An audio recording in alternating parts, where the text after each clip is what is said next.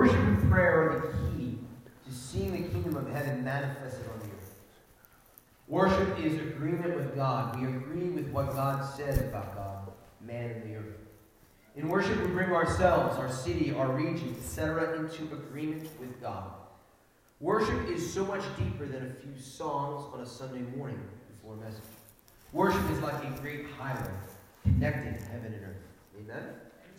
So this is what we got going on. Stir our hearts in worship in this place. So let's just uh, let's just yeah, let's just pray pray for the word right now. So Lord, we just thank you of what you're doing in this in this growing church and what you're doing in this region. Lord, we just pray that our hearts and our minds and spirits would be just open to receive the intricacies, the mysteries, the keys of worship, prayer, and intercession. Lord, we just pray that we can be people that just are willing to receive of your word, to step out as the worshipers that we're intended. Lord, we just pray for Jose's word that would touch our hearts and be seeds that grow into strong, strong things in the Lord. In your name we pray, amen. Amen. Amen. You go, bro. Amen. All right. Last sermon of the year. Everyone ready for the new year? All right. Well, it's too bad for you. So, I'm excited to talk. Yeah, I'm excited to talk about worship.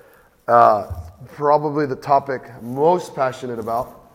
Uh, like Dave said, Dana and I we have the incredible privilege we get to, to help co-lead the Heart of David movement, which is based out of Austin, Texas.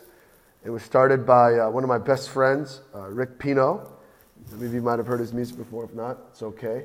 He's an awesome, awesome guy. And we started it with, with really just a, a, a stirring in our hearts from the Lord to, to create a community of worshipers centered around the presence of God.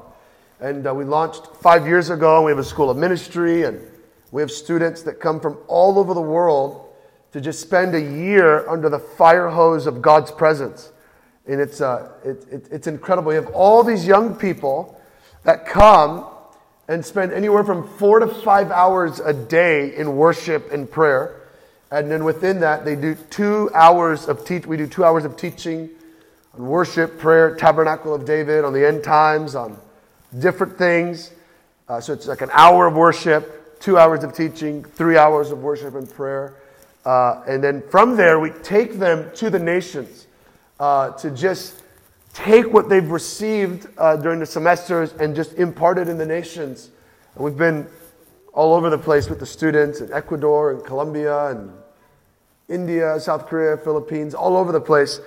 And uh, from that, from those relationships and uh, ministry that Rick does, traveling, and Dan and myself, we, we launched last year a network called Heart of David Global.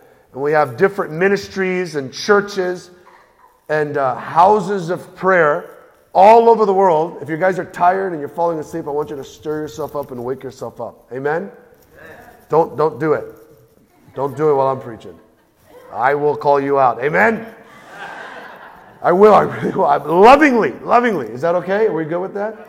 Amen.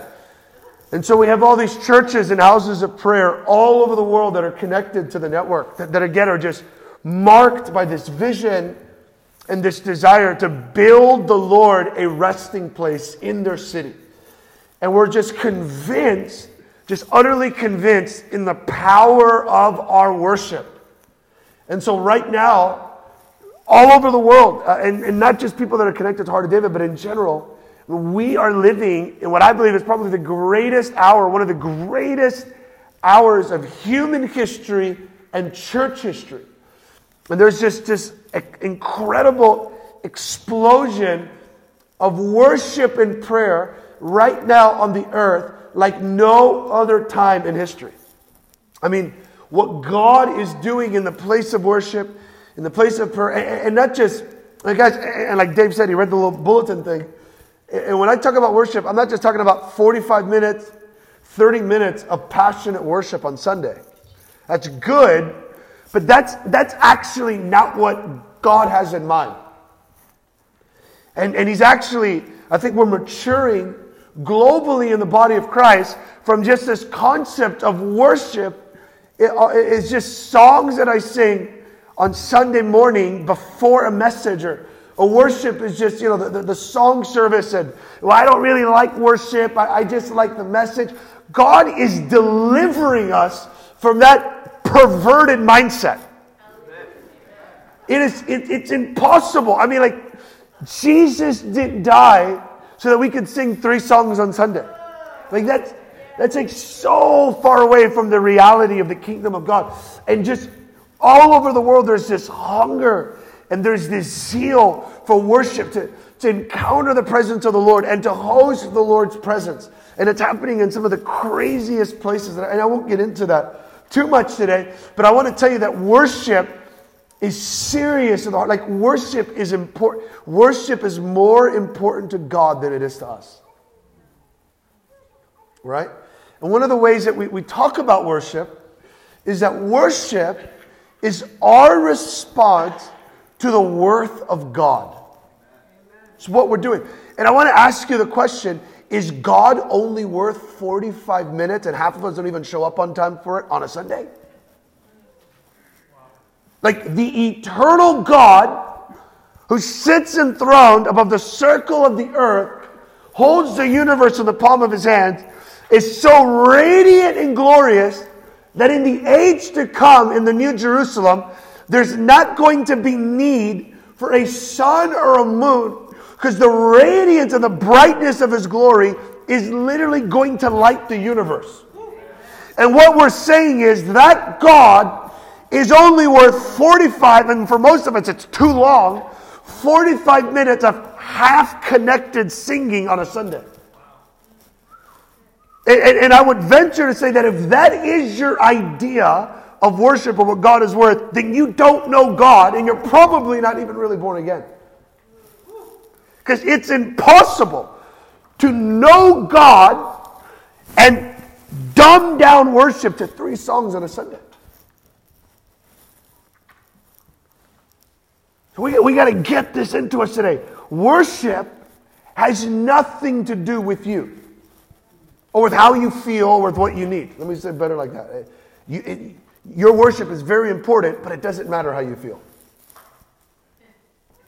I know that's so different than the way we think today, but I, am going to, and this is not even point one, but I do want to say this is so important because if we're going to grasp worship, you have to understand this God doesn't care about your opinion. I know that sounds crazy. He loves you, He values you, but your opinion in the, when it comes to worship doesn't matter.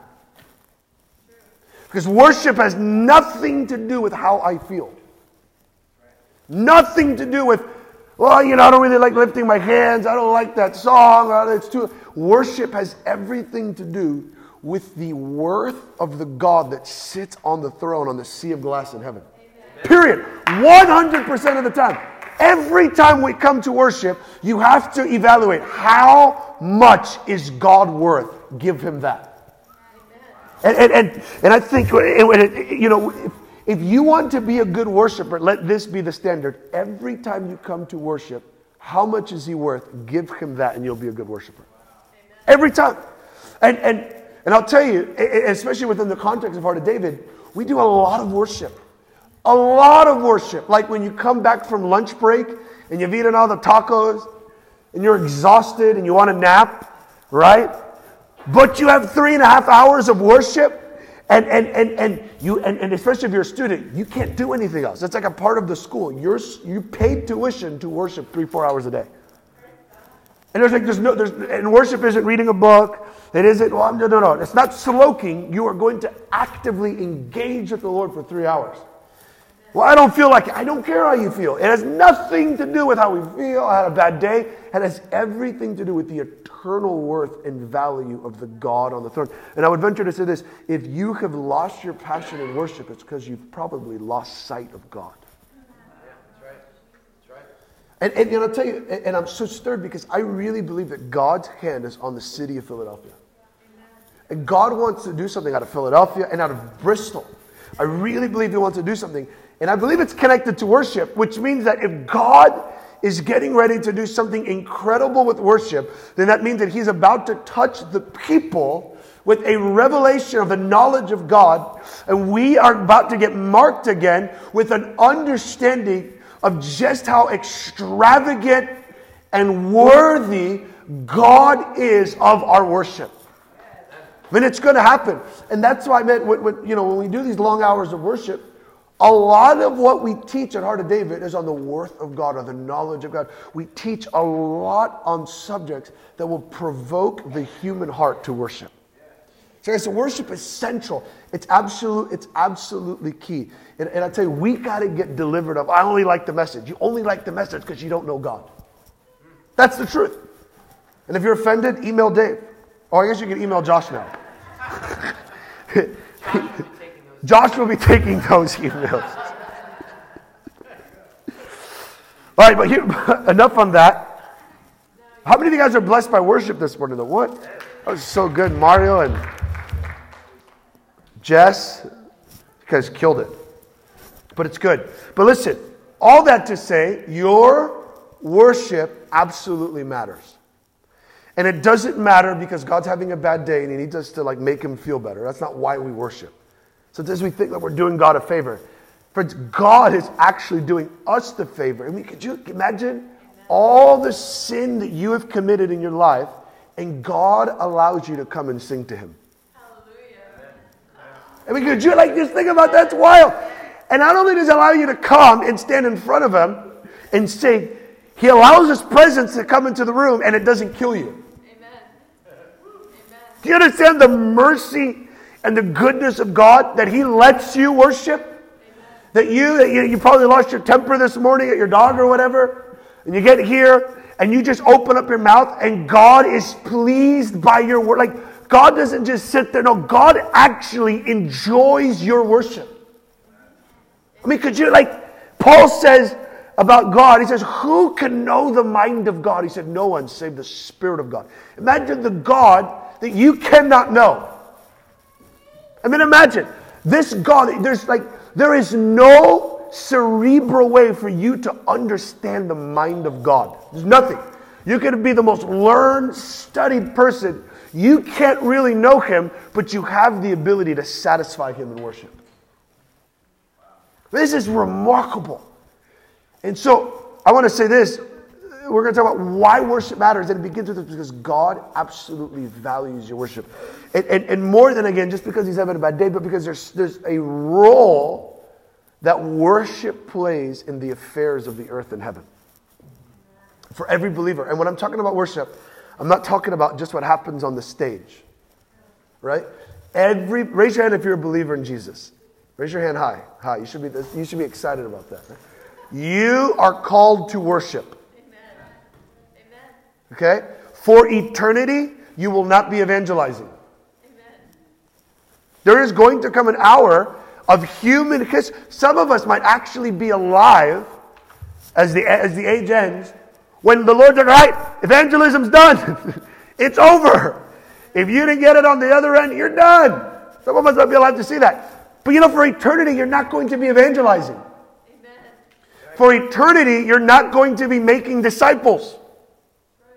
For eternity, we're not going to be preaching. For eternity, we're not going to be healing the sick. We're not going to be casting out demons. We're not even going to be prophesying. Prophecy is going to come to an end. But for eternity, we will be worshiping. Worshiping is more connected to your identity than any other function or form of ministry that the Christian does. Amen. Do you know that? Think about that. Your eternal nature, your eternal identity, your eternal destiny, who you will be for the rest of forever and ever and ever and ever is more connected to worship than anything else that you do. Amen. And let me say, when I say worship, I mean both singing and praying. I mean both. You're going to pray forever and you're going to worship forever. Can I say something that might stir up the water a little bit? But we're adults, right? If you don't like worship, you don't like long worship, you should probably go to hell because you won't like heaven very much. It's true statement. I'll say it again. So you're like, he didn't say that. I did. if you don't like long worship, you're probably not going to like heaven. You'll probably like hell a lot better. I mean, this is the truth. Because when you get to heaven, Has, and let me just tell you, heaven's not the big deal. Jesus is. Amen. Would you even want to be in heaven if he wasn't there? Yeah, like there's streets of gold. Well, you can do that yourself. but when you get there, when you seek him, your automatic reaction isn't going to be like, "Oh, this." You're going to begin to respond in worship to what you see. And we know this is a biblical precedent. Every biblical description of heaven, everybody in heaven is either singing or praying. That's it. No one's silent. No one's sitting. No one's, well, I don't feel like it today. And What do you see? Who is on the throne? Could you imagine one of the four living creatures wakes up and he's like, ah, you know, Lord, I'm having a bad day. I know you're like a jasper and sardius stone in appearance, and there's an emerald rainbow around your throne, and you have eyes like fire, and you could speak a word, and I could disintegrate, and you hold the universe in the palm of your hand, yet you became a man. Ah, what can I tell you, Lord? I just don't like singing. you would probably explode. You would just. I mean, could you imagine one of the like the martyrs that live under the altar in heaven? Like, oh Lord, I know, you know, I'm just too busy today to worship. Like, could you imagine? Like that would be the most ridiculous thing to say in heaven. And we're all like, you know, we're heavenly kingdom, heavenly culture. To be a part of the culture of the kingdom of God is to worship excessively. All right? I want to worship excessively and extravagantly because my God is extravagant and excessive in his goodness. Yeah. So this is key. But your worship is significant. It's connected to your identity. And again, worship is so much more than just to like, you know, touch the Lord's heart. Worship is forever connected. Like, worship is how God is going to release the kingdom of heaven on the earth. And that means that your worship, your personal worship, whether you ever do it on a microphone, it doesn't matter. Some of us shouldn't. But your personal worship has eternal weight and value, and your worship can transform cities, regions, and nations. And I'm not just saying that because it sounds good, I'm saying that because we've done it. Amen. I'm saying it because it's biblical, and I'm saying it because we've done it. I want to look at something. Before we really get into worship, I want us to first really understand the will of God. Anybody ever wonder what the will of God is for your life? Anybody? One honest person, good. Well, you know what the Bible says about liars? They're not going to Chick fil A. Anybody ever wondered about the will of God for your life? Okay, good. I'm about to answer it for you. So after I read this verse, you never have to wonder, oh, what's the will of God for my life? Paul's about to tell you. Right? Now, everything else that you do, your assignment, whether you're a pastor or an evangelist or a missionary or you work at Starbucks, it doesn't matter. Everything you do has to be connected to what Paul says this is the eternal, this is the mystery of the will of God, or this is what it's all about. This is what it all boils down to. Look at this, verse 9 of Ephesians chapter 1. So we're talking about why worship matters, but we're beginning with understanding the will of God because it's connected. Amen? Verse 9.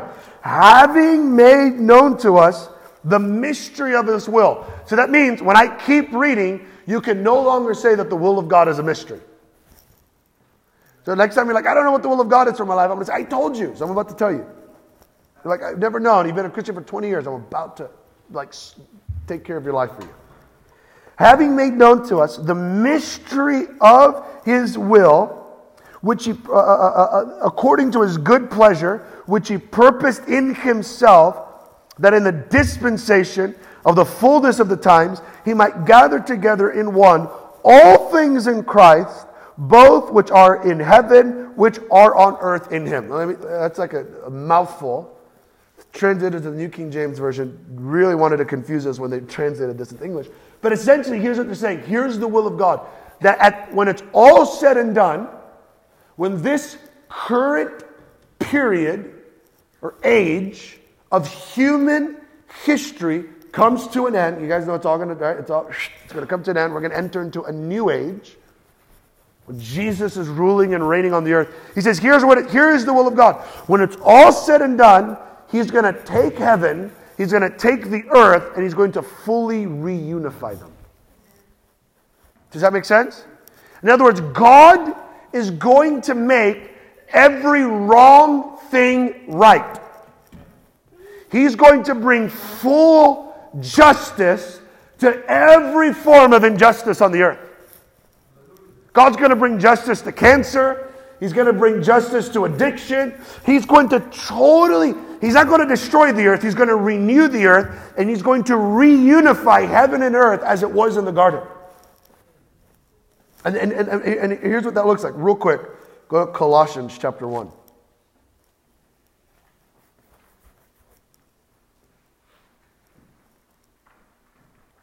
Talking about Jesus, verse 16, Colossians is talking about Jesus. For by him all things were created that are in heaven, that are on earth, visible and invisible, whether thrones, dominions, principalities, powers, all things were created through him and for him, and he is before all things, and in him all things consist, and he is the head of the body, the beginning, the church, who is the beginning, the firstborn from the dead, that in all things he may have preeminence, right? For it pleased the Father that in him the fullness should dwell, and by him to reconcile all things to himself by him, whether things on earth or things in heaven, having made peace through the blood of his cross. In other words, God is going to restore order to the cosmos. He's going to restore order. In other words, every form of government, leadership, authority, throne, dominion that Satan usurped from Jesus, God is going to fully restore to Jesus. Everything. Everything. Every, literally, that means, I mean, I was meditating on this yesterday. That means that the, there is a throne over the city of Philadelphia.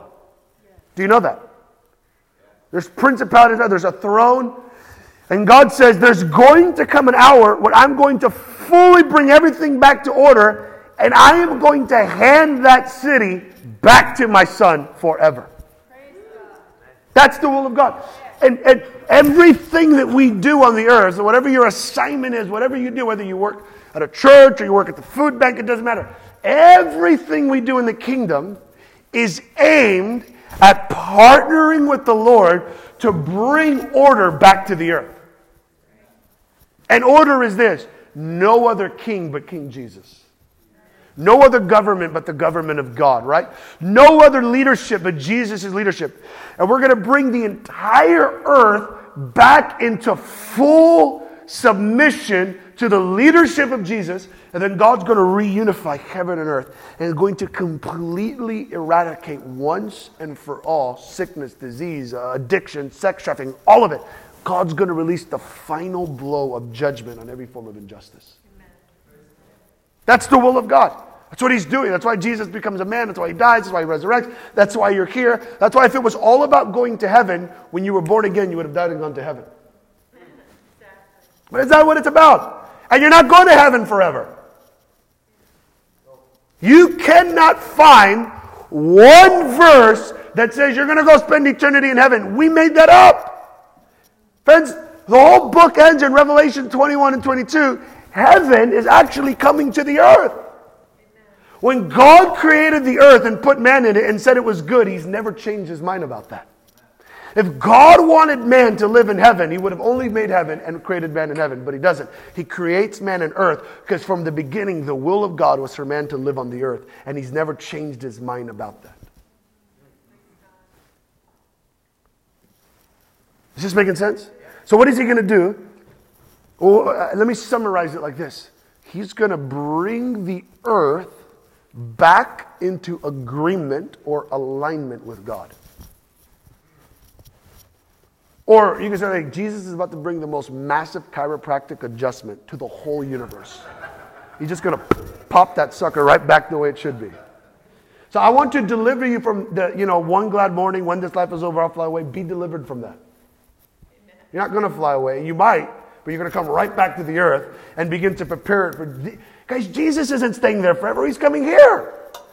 He didn't say, I, I, I picked, you know, you, uh, First Chronicles, I picked, you know, no, he says, I have picked Jerusalem. He's talking about a physical city to be my home forever. God, we all want to leave and God wants to come. No wonder he hasn't come back. The whole church is trying to escape and he's trying to come. And he's looking for people to say, No, I don't want to escape. I want to be in the trenches. I want to be on the earth in the darkest hour, shining the brightest light, preparing a landing pad for the kingdom of God in my city. And in my family. And how is God going to accomplish this? How's he going to do this? Is he going to sprinkle God dust on the earth? And then if that's it, we're going to wake up one day and everything's great. Bush is president again. Reagan's back. Is that what it looks like? No! It's a lot funnier in Texas when you say that. the Northeast are like, Texas, they're like, ah. everybody takes out their guns and starts shooting. Philadelphia, they're just like, yeah, give me a freaking cheesesteak. Texas, it's like you say guns or whatever. They're like, I was teaching on the end times. I did, a, I did a series on the book of Revelation. I was talking about we're all going to be martyrs, and half my church was like, Well, I'll tell you this much. I might be a martyr, but I'm going down shooting. it's like, I, like, you're not fighting against like the army of North Korea. It's like the beast. Like, this guy's not even fully human. Like, he comes out of the midst of the deep. with like seven horns on his head. I, I don't know if your 45 like Magnum's to work on this guy. Like the devil, that guy is on the earth. Like, but anyway, I tell you, man, I wouldn't want to be. In, I, actually, I'd want to be in Texas in the end times. You will probably be very well protected. They're going to be praying in tongues and shooting people. So, how is God going to accomplish this? Through you and I. Let me say something might sound harsh, but I think it's important. If sin is running rampant in our city, it's because we allow it. If darkness and injustice has more of a stronghold in our family and in our cities, it's because we allow it. Amen. And I'm not going to get into this too much, but I want to say this, and the reason is this because God will not move on the earth outside of human partnership. And I could do a whole teaching on that, but I won't. But you have to understand something. When God created the earth, He gave it for He gave it to man to have dominion over. And God will never usurp that. That's why God becomes a man. God doesn't come down as a spirit, He comes down as a man because He gave the earth to men. Does that, does that make sense a little bit? Yes. And how? How is he going to do it? Through the worship of the saints. The key to unlocking the door, to seeing the release and the manifestation of the kingdom of God on the earth is going to happen through our worship. Your worship is so much more powerful and so much more important than just singing three or four songs so that the preaching and the message can be really anointed. And I don't care how jacked up you are, how poor you are, how much, it doesn't matter. God has placed this emphasis, He's placed this authority and this weight on the worship of human beings that's unlike any other force in the universe. Your worship can transform cities. And no one ever has to hear you. You can literally, in your bedroom, worship and literally disciple nations and transform society. I won't get into this now for the sake of time, but Psalm 149, if you look at it, maybe we'll do a part two to this, but Psalm 149 is the psalm about when Jesus returns to the earth and he makes his, the book of Daniel, his 30 day procession to the city of Jerusalem, making war against the Antichrist's empire and making war against sin. And the sword that the Lord uses is the song of the saints. I want you just to picture this real quick. Can, can, we just. End of the age, Jesus returns. He's in the valley of Armageddon with the largest army in human history. It's the army of all the saints from Adam to the last believer. Can you imagine? You have Jesus on a horse. His vesture of his robe is dipped in blood. His eyes are set like flint towards the city of Jerusalem. And every believer in human history is behind him. And in front of us is the 10 nation empire of the Antichrist in this giant army that's coming to fight the man that just came down from the clouds with a whole sea of people. That is the logic of the people on the earth at the end of the age. Like, we can, we can beat that guy. He's got fire coming out of his eyes and he flies down on a horse. And they show up with their tanks and all of their weapons and all of their technology, and we have harps and trumpets. I want you to think about this. This is Psalm 149. The army of the Lord at the end of the age is going to fight the greatest battle in the history of humanity with singing and making music. And we're going to win in seconds. Worship is how God is going to defeat the Antichrist and his enemies at the end of the age. And not the worship of the professionals. Every single believer will be there. You and I are going to be there worshiping and singing and prophesying. Amen? Well, quickly, what is worship? You ever asked that question before? It's a good question to ask. Why? Because you were created to worship. Because if worship is what you're going to do forever, then you were created to do it. You were created to worship. Does this make sense? What is worship? It's a good question. I think about it all the time. Worship is agreement with God. Eh, eh, eh, in, the, in its simplest form, if I could break it down as this in worship, we come into agreement with God. That's why if the will of God is to bring the earth into agreement, how is He going to do it? Through worship. Because in worship, we bring ourselves, we bring our families, we bring our cities, and we bring our nation into agreement with God. Is this making sense? Yeah. Now let's break that down a little deeper. I break it down into three ways. Worship is agreement. It's first agreement with what God says about God. It's so important. It's where it all begins we agree, it's what I was saying earlier, we come into agreement, into alignment with what God says about Himself. Right? Because if we're out of alignment in that place, if we're out of alignment with the revelation of God, if we're out of alignment with the worth and the extravagance of God, we will be out of alignment with everything else. Because you can't walk in identity if you don't even know who He is. You can't walk in authority if you don't know who He is. And so worship, it begins with us in our entire being, our entire life, coming into agreement with the extravagance, the worth, the goodness, the beauty, and the glory of God. That's why.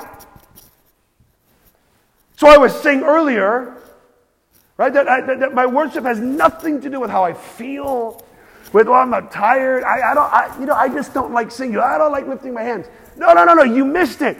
You're not worshiping you. And you're not worshiping your circumstance. Do you know why most of us, most of our lives suck? Can I say that? Because I'm sure you did the last week or last month. You know why? Because most of us worship our circumstances more than we do God. You know how I know that? Because when you come on Sunday, you, you, your worship is more empowered by what's going on in your life than the God that you're singing to. And you can sing all the right songs and do all the motions, but if the reality of your heart is that your circumstance has greater weight and greater value than your God, then your God is your circumstance. Or your situation, or your dad that abused you, or whoever. Because here's the principle you need to understand what you agree with, you worship. What you worship, you enthrone. What you agree with is what you worship. If you come in here and you're more into agreement with how you feel than how much God is worth, that's what you worship. And what you worship you give authority to. What you worship, you I think the reason we don't see healings like the Bible promises in America is because most of us worship our diagnosis more than we do the Lord, or we worship our feelings more than we do the Lord, or we worship our economic status more than we do. I, no, no, no. There's only worship Him and Him only. Amen. I don't care what happened this morning. It, when you come, He's all that matters. That's right. Nothing else matters. No, I don't care how you feel. My dad beat me for 20 years, but do you know who's on the throne? He's a better father. Amen. Come out. So, so this is, I'm bringing it. I'm trying to make this so simple. Worship is agreement. What are you agreeing with, or who are you in agreement with? Amen. So important. Number two, worship is agreement with what God says about man. Because it isn't just believing in the worth of God. It's agreeing or believing in the worth that God places on you as an individual. Say that again? So worship isn't just agreeing or believing in the worth of God, but it's agreeing in the value or the worth that God places on you as an individual. Let me say something. We, we say this phrase a lot, and I can't stand it. Oh, God, I'm not worthy. If you weren't worthy, God wouldn't have died for you. God would not waste his time for something that has no worth or value. Do you understand what I'm saying? Oh, I'm so unworthy. No, you're not. You think God is going to spill the blood of his son for something that's, he didn't die for dogs or cats, he died for you. He never died for an angel. Why? Because you have worth, you have value, and if you don't get that, you'll worship wrongly.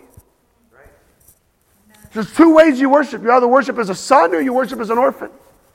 Amen. You either worship responding to the goodness of God, responding to the love of God, or you worship in order to be loved by God. One is manipulation, and manipulation is like witchcraft. I don't worship to convince God about anything. I worship because He's already poured out His love. I'm responding to the love of God. This is important. And, and, and, the, and listen, if you worship if you worship trying to get God to notice you, if you worship trying to get God to love you, you will never be freed from that place because you will be fighting for something you've already had your whole life. And most of us are so broken because we think that, okay, I got 45 minutes to convince God to like me. I've got 45 minutes to convince God to heal me. And you know? That, that's, that's witchcraft. That's Baal worship. That's maybe if I cut myself or blah, blah, blah, blah, blah, blah. No! And I'm not, listen, I'm not saying that there's sometimes there's seasons where you got to sing it out prophetically. I know it's true, but I don't know it's true here sometimes. So I'm singing over my heart, but I'm not singing to be loved. I'm singing to believe. Like, Lord, I believe it. Help my unbelief. But you got to believe what God says about, about himself, and you got to believe what God says about you. Because if you don't, you'll never worship in purity. You'll always worship as a beggar. And I'm telling you, God, and this is important, this, this is like 20 teachings here. God does not receive impure worship. So important. How you worship is as important as why you worship. You worship because He's worth it and we worship because we're accepted. It's as important. And if we come with any other motive, you might as well just sit down. Amen. I know that sounds crazy, but there's an entire book of the Bible where God is judging worship. It's called the book of Malachi because he takes it serious. Number three, we agree with what God says about the earth. Why? Because God wants to use your worship to transform the earth. Because we, if we're going to, the prophetic words and the things that the Lord has promised instead of a Bristol, if we are going to fulfill those things, then we, be, we need to begin to take our worship more serious. Guys, I'm telling you, you know that what we sing in this room can literally completely transform and change what's happening out there? Share a quick testimony with you guys. Is that cool? We were in, uh, I shared this a few weeks ago, but most Americans have the attention span of a gnat, so I will reshare it. We were in, uh, we were in, I almost forgot to see my attention span. We were in Bogota, Colombia. We were driving, we were on our way to a service. It was just a few weeks ago, on our way to service. And on the way to service, we get stuck in crazy traffic. Crazy traffic. And we're like, what's, what, you know, what's going on? And all of a sudden, hundreds of young people come flooding the streets and we find ourselves in the middle of a full blown riot. And I'm in a private bus. We have, we have a team of like a whole bunch of 17, 18, and 19 year olds. And Dan and I are in charge of them. And we can't go anywhere. We are completely locked in, and there is a riot with riot police shooting tear gas at the people. It's like, whoo! You're just sitting there. And now we have to decide for real is worship, is worship really more than just 45 minutes and little songs before preaching? Is worship so much more than just to make myself? Eh, does our worship, can we really transform cities? Does my worship really have the ability to take the earth, to take Bogota, Colombia, and to bring it into agreement with God? And that we can sing something that breaks up a riot. So now we're going to test this thing out. Is this thing real? So we start singing in the bus.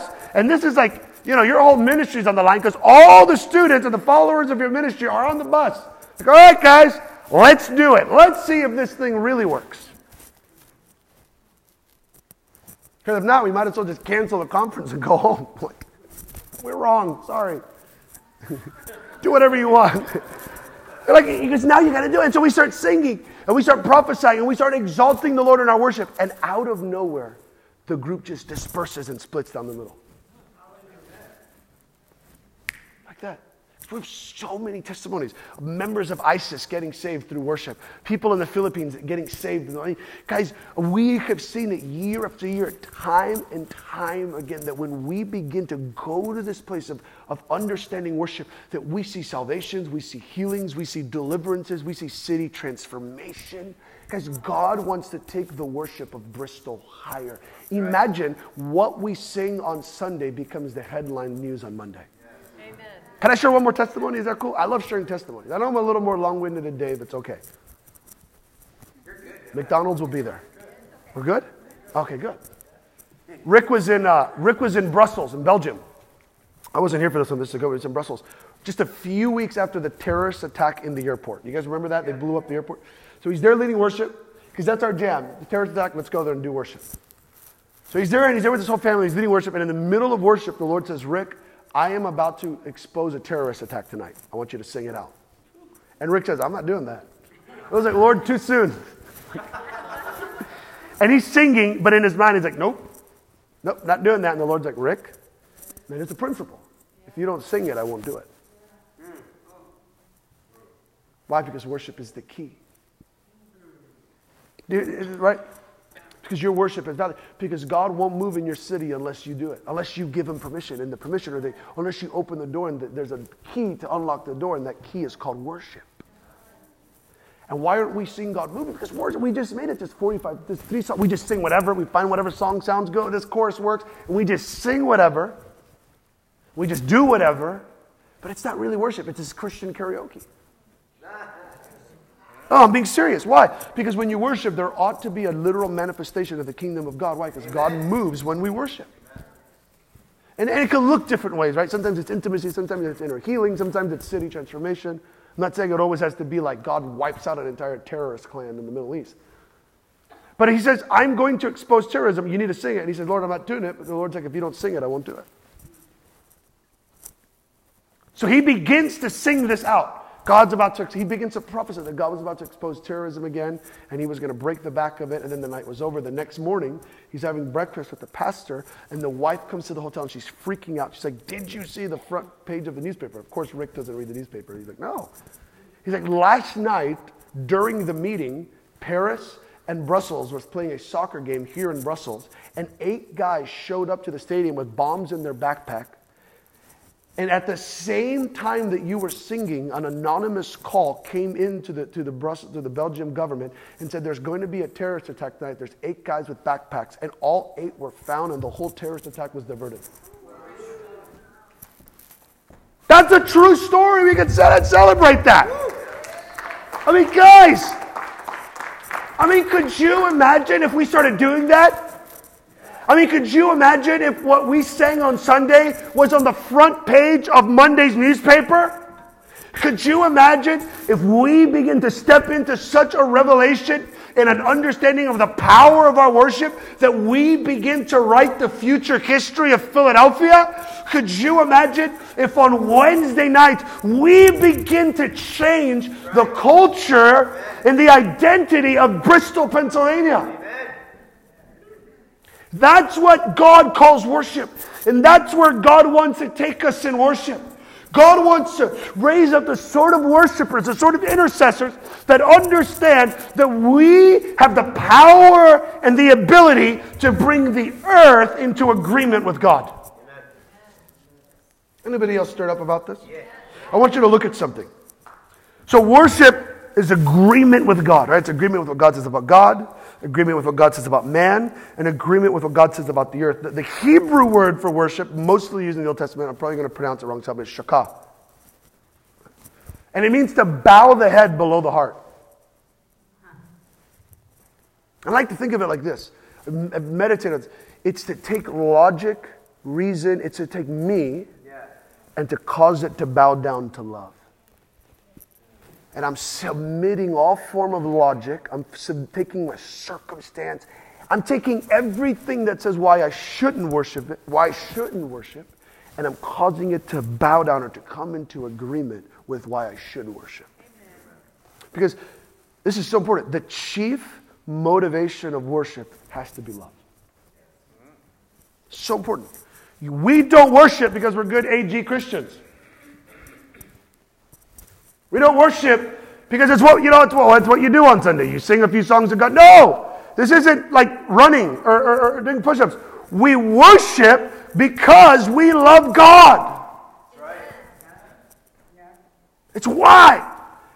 Shakal, it's to take everything here. And sometimes it's, you know, there's things about God that I don't like.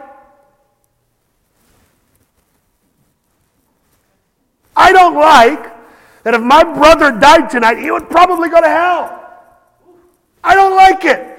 But it doesn't matter. He's God. And so I'm going to take everything that I wish were different. I'm going to bow it down to love. And I say, I trust in you because you love me. I trust in your leadership and I love you because I know you're good. That's worship. I don't like it. I don't like forgiving my enemies. Are you crazy? When you get cut off in traffic, the Lord's like, bless that guy. I'm like, bless you.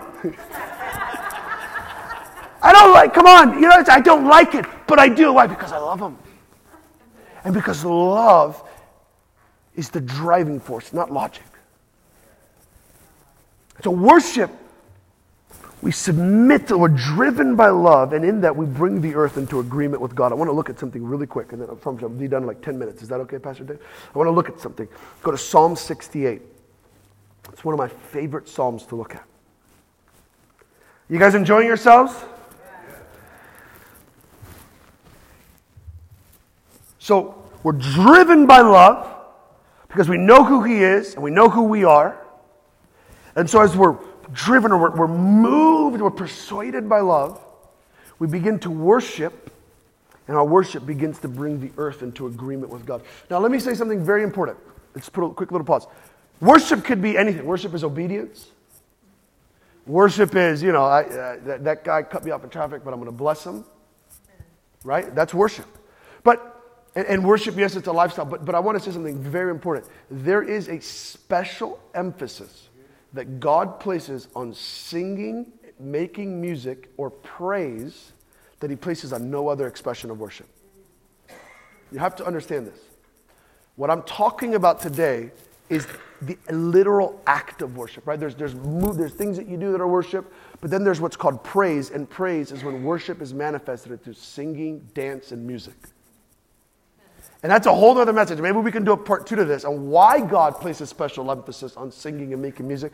But you have to understand something. If you are a believer, you are created to worship. And if you're created to worship, you have to sing. You actually have to make a sound. You actually have to participate. I don't like it. It doesn't matter. You have to. If you, listen, if we are going to do this thing, then you got to do it. If we, I I'm telling you, that you, and I, I, wish maybe we could do a part two of this on the power of singing, but when you understand the power of singing, you will understand. Guys, the, the, do you know that in every sound wave, in every little, little song note inside of your breath, the kingdom of God is there? And when you lift up your voice and you begin to sing, something happens that's more powerful than when you just speak. More powerful. And I'm not a worship leader, I'm a horrible singer, but I know that 10 minutes of singing has more power and authority than 10 hours of preaching. Because God's not enthroned on my preaching, He's enthroned on my praising. I want you to look at it real quick Psalm 68. Look to your neighbor and say, Praise is the highway. Or worship is the highway. How is God going to connect heaven and earth? Worship. Let me show you this. Psalm 68, verse 4. Now, Psalm 68, it's the famous psalm, let God arise and his enemies be scattered. You know that one? Who wants to see God arise and his enemies scattered in, in, in Bristol? In your family, in your finances, whatever. Well, here's what you got to do. Verse 4 Sing to God, sing praises to his name. You want to see God arise? You want to see his enemies scattered? You want to see darkness pushed back? You want to see healing come to your family, salvation come to your family? You want to see breakthrough in your city? Sing to God, sing praises to his name. That's incredible. And look at this. Extol him and lift up a song to him who rides on the clouds by his name Yah and rejoice before him. Now, that phrase, extol him or lift up a song in Hebrew, literally means build him a highway. I'll say it to you like this God is saying this I'll come if you build me a highway. And that highway is called lift your voice and begin to sing. Amen. Begin to declare the wonderful works of God. Begin to prophesy with your voice. And as you sing, I'll ride on the highway of your song and bring my kingdom to the earth. Now, I want to end with a practical thing. So, there's so many nuances we can go into this, but I really, what I really want you to understand is that why your worship matters. It's important because if we want to see the kingdom of God, we have to worship. We actually have to part. And, and you, you don't worship by that be you don't worship by just showing up. You worship by participating. I love it. We need to get delivered from like little league mentality. You have to do something. Not everyone's a champion. You got to win. You got to show up. You got to do something. Right? You, are not going to have a successful marriage if you just sleep in the same bed. Or you just share the same bank account. No, you got to do something to, for it, for you, for what you do when you're standing on that little brown chair. You have to do something for it to be considered worship. Do you hear what I'm saying? And this isn't because I made this up, because there's days I don't feel like it. It's because it's what God says. And so God gives seven different, distinct expressions of worship that are used in the Bible. We're called the seven different Hebrew words of praise. So in English, you have the word praise, but there's seven different Hebrew words, and they all mean different things. And they're all, and, and in the Bible, let me just give you an understanding. In the book of Psalms were the lyrics of the songs that they sang in the tabernacle of David. Yes. David built a tent. They did 24 7 worship for 33 years. 288 singers, 4,000 musicians, 4,000 full time workers, completely funded by King David's pocket, 1 billion US dollars a year, so that there would be 24 7 day and night worship in Jerusalem. And God says, I'm going to do it again. I'm, imagine Bristol. Imagine this place becoming a hub of 24 7 worship. Singers, all, a whole generation of singers and musicians coming to this place in love, singing out before the Lord day and night. Imagine you could get up at 2 in the morning and say, I'm going to drive to Bristol and worship. Could you imagine if Bristol became synonymous with worship as opposed to crime? Could you imagine? Do you know that before Jerusalem was Jerusalem, it was an enemy stronghold, and God sent a worshiper to change? God sent a David to change the destiny. Imagine if we came and began to change the name and the destiny of this city. Amen. Why not? That's why we're here. If you don't believe that, then go home. we need people that believe this thing. And so in the book of Psalms, these were the lyrics, these were the songs when, when you hear praise the Lord and lift your hands, it wasn't a suggestion. It was a command. They were saying, do this. Because this is what God is doing, and we're responding to what God is doing. So when the singer in the tabernacle of David said, Lift your hands, every single buddy that was surrounding the Ark of the Covenant lifted their hands. When they said shout, everybody shouted. When they said sing a new song, everyone sang a new song. It wasn't optional. It was what? It was this is the culture of worship. If you're going to show up, then show up. If not, stay home. That's biblical worship, not American, biblical. It wasn't a democracy, it was a theocracy. I'm going to give you the seven Hebrew words. I normally have them written down, but they're on my phone. Is that okay? All right, let's do this. You guys excited? So, how about this? I will read them, I'll explain them, and then we'll do all seven. Who's ready? Come on. I almost wore my Dallas Cowboys jersey today, but I didn't feel like getting thrown out of the window. For some reason, I just thought of somebody went, woo, and I just thought of the Cowboys. All right.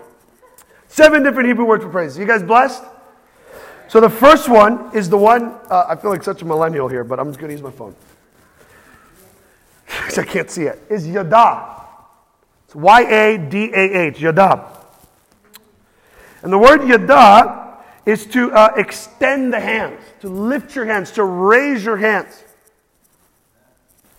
But one of the other ways, is something I learned, that yada could be translated, is it also means to bemoan or to groan. So it's the lifting of the hands, or the, you know, we, we see this a lot in American Southern music. Like, and so sometimes in the, in the presence of the Lord in the tabernacle of David, they would yada, they would lift their hand and they would begin to release this moan. Mm, and it was this deep crying out up to deep guttural sound that could not be expressed with words.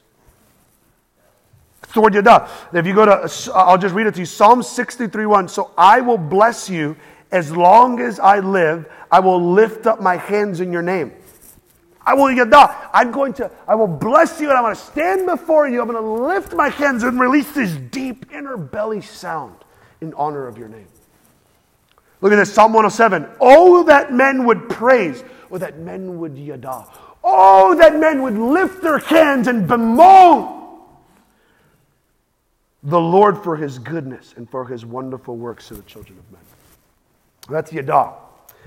You guys writing these down? The next one is todah. T O W D A H, Todah. And it means thanksgiving or to give thanks. So, one of the ways that we praise is by lifting up our hands. Another way that we praise is to give thanks. And they all have different forms and functions. I won't get too much into that. So, it means to give thanks. Look at the Psalm 50, verse 14. Offer unto God praises. Or Todah, offer unto God thanksgiving. So sometimes we're responding in thanksgiving not just for what he has done, but for what he said he's going to do and he hasn't done yet. Imagine if we did that, if we just began, if we had a time in the service we said, okay, what, do you, what does God promise? Let's start giving him thanks for it. You're believing for an unsaved loved one, say, God, I thank you that so and so is going to be saved. I thank you. And you begin to sing out prophetically in thanksgiving for what God hasn't done yet. So, right, so offer unto God praise or offer unto God thanksgiving and pay your vows unto the Most High. The next one is Shabach. S H A B A C H, Shabach. And it means to shout or to address in a loud tone, to command or to triumph. I think we need a little bit of Shabach in this house. Right? Can you, you want a little, can you imagine going to war just standing there? Like, oh, well, I hope we win. Could you imagine? Guys, there is, I heard somebody say this in a message, so it's so good. There is a real devil who really wants to kick your butt. Most of it, we're just, we, sometimes we just need to, oh, we just need to shout. And I think some of us, I really feel this from the Lord. You haven't shouted in a long time, and I feel like God wants to clear the cobwebs out, and it's time to release a fresh shout.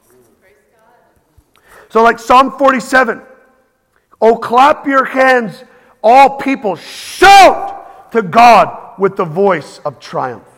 One generation shall praise your works to another and declare your mighty acts. One generation shall shout. One generation is going to release. Could you imagine that we begin to disciple the next generation by shouting and singing these declaratory songs about the goodness of God? Amen. Maybe the reason your kids don't want to worship your God is because your God, the, the, the, the example that you've given is He's nothing to shout about. Amen. We're so quiet. We're so timid and embarrassed about our God. Amen. Verse 5, uh, verse 5. Next one Barak, our favorite president. B A R A K, Barak. And it means to kneel, to bow, or to bless. Sometimes you get on your knees. It's, it's, it's an act of blessing. Psalm 96. Oh, come, let us worship and bow down. Let us kneel before the Lord our Maker. Or David said in 1 Chronicles 29 20, now bless the Lord, or bow, Barak. The next one, it's one of my favorites, is Zamar. Z A M A R, Zamar. And it literally means to pluck the strings of an instrument with the tip of the finger. And that Psalm 68 4 says, Sing to God, sing praise. It says, Shul Zamar, sing to God while making music. Literally. So sometimes God will literally say, musicians, begin to prophesy. Do you know that you can do with your instrument what a vocalist can do?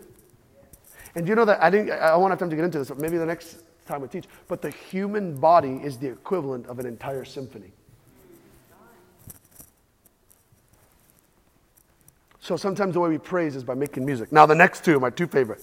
Halal. Does that sound like a word you guys know? Hallelujah. You know what hallelujah means? It's not a random word, it's a command. It's give God a halal. It's literally what it means. Yah, the shortened version of the, name of God. Give God a halal. Let me tell you what a halal is. Halal is not hallelujah. That's what most of us think halal is, right? We're like, hallelujah. No, that's not. To halal is to, it's to rave, to boast, to act madly, ravishly foolish, and spin like a top. That is halal. That's halal. So when you see hallelujah, it's saying stop what you're doing and lose your mind in wild, excessive, what looks like your drunk celebration to God. So when the angels of heaven at the end of the age begin to declare, Hallelujah! For the Lord our God omnipotent reigns, they're not just doing Hallelujah. There is this wild, excessive, almost vulgar, drunk looking, rip your clothes off celebration to the name of God. That's halal. When you see hallelujah in scriptures, it's saying lose your, become even more undignified than this. The sad thing is, most believers have probably never given God a good halal.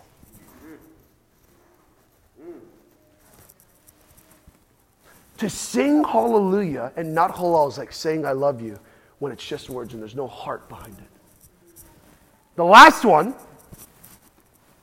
so all, there's seven, six, God moves through all six, but the seventh one is special. The Hebrew word tehillah. Tehillah. Not tequila. Kill that old man in you. Lord says to give him a tequila. Tequila, and it is where it's to sing or to sing a, it's a prophetic or a spiritual song. It's the idea of a new song. T E H I L L A H. T E H I L L A H. And it means to sing a song to sing to the Lord. It's a new song, a spiritual song. Psalm 22 3 The Lord God is enthroned on the Tehillah, on the praises of his people. This is incredible.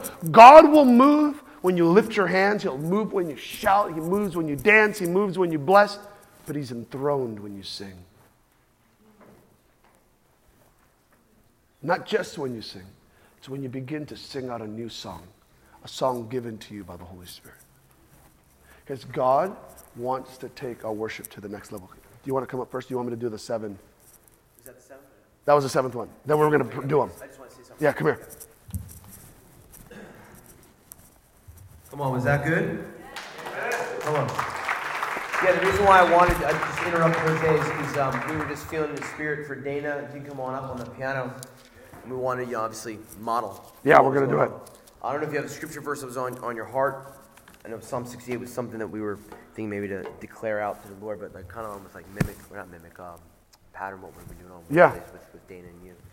So, yeah, so what we want to just do, guys, is, you know, we can, we can talk about all of this, and, you know, Jose was mentioning this in the message, but, you know, we can just talk about this, and, you know, then you're going to go out and you're going to go watch the Eagles, right? And then you're going to wake up tomorrow and be like, yeah, what was yesterday? Yeah. You know? So we want to, like, really empower you to do that. So we're going to have Dana on the keys, I'm going to hand it over to Jose, but see, we, we want to practice this agreement with God, and we want to practice this and have the Lord enthroned over our town. Amen? Come on, we need to be empowered in, in- into the steps into doing this at Bristol. So I just wanted to uh, encourage Yeah, you guys come to on. hand it back over to Jose. Uh, actually, I want to end with this verse, and then we're going to practice. Why don't we stand to our feet? You guys blessed? This is one of the most famous verses. We quote it all the time. Enter into his gates with thanksgiving, into his courts with praise. Be thankful to him and bless his name. I want to read that to you differently now, the way it's written in Hebrew. Enter into his gates with todah. Enter into his gates giving thanks for the things that God has yet to accomplish that you're believing for. Enter, right? We, we, how many of us have read that verse before? Enter into his gates while giving thanks, and into his courts with tehillah.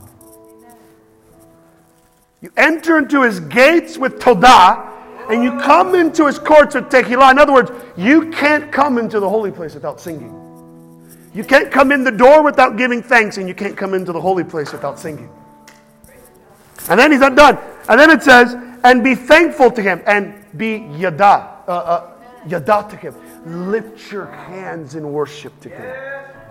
And bless his name. Barak, bow before his name. It's like four, what's it? Four of them. And, he, and, and David is setting the principle. He says, if you want to enter in, you got to do it.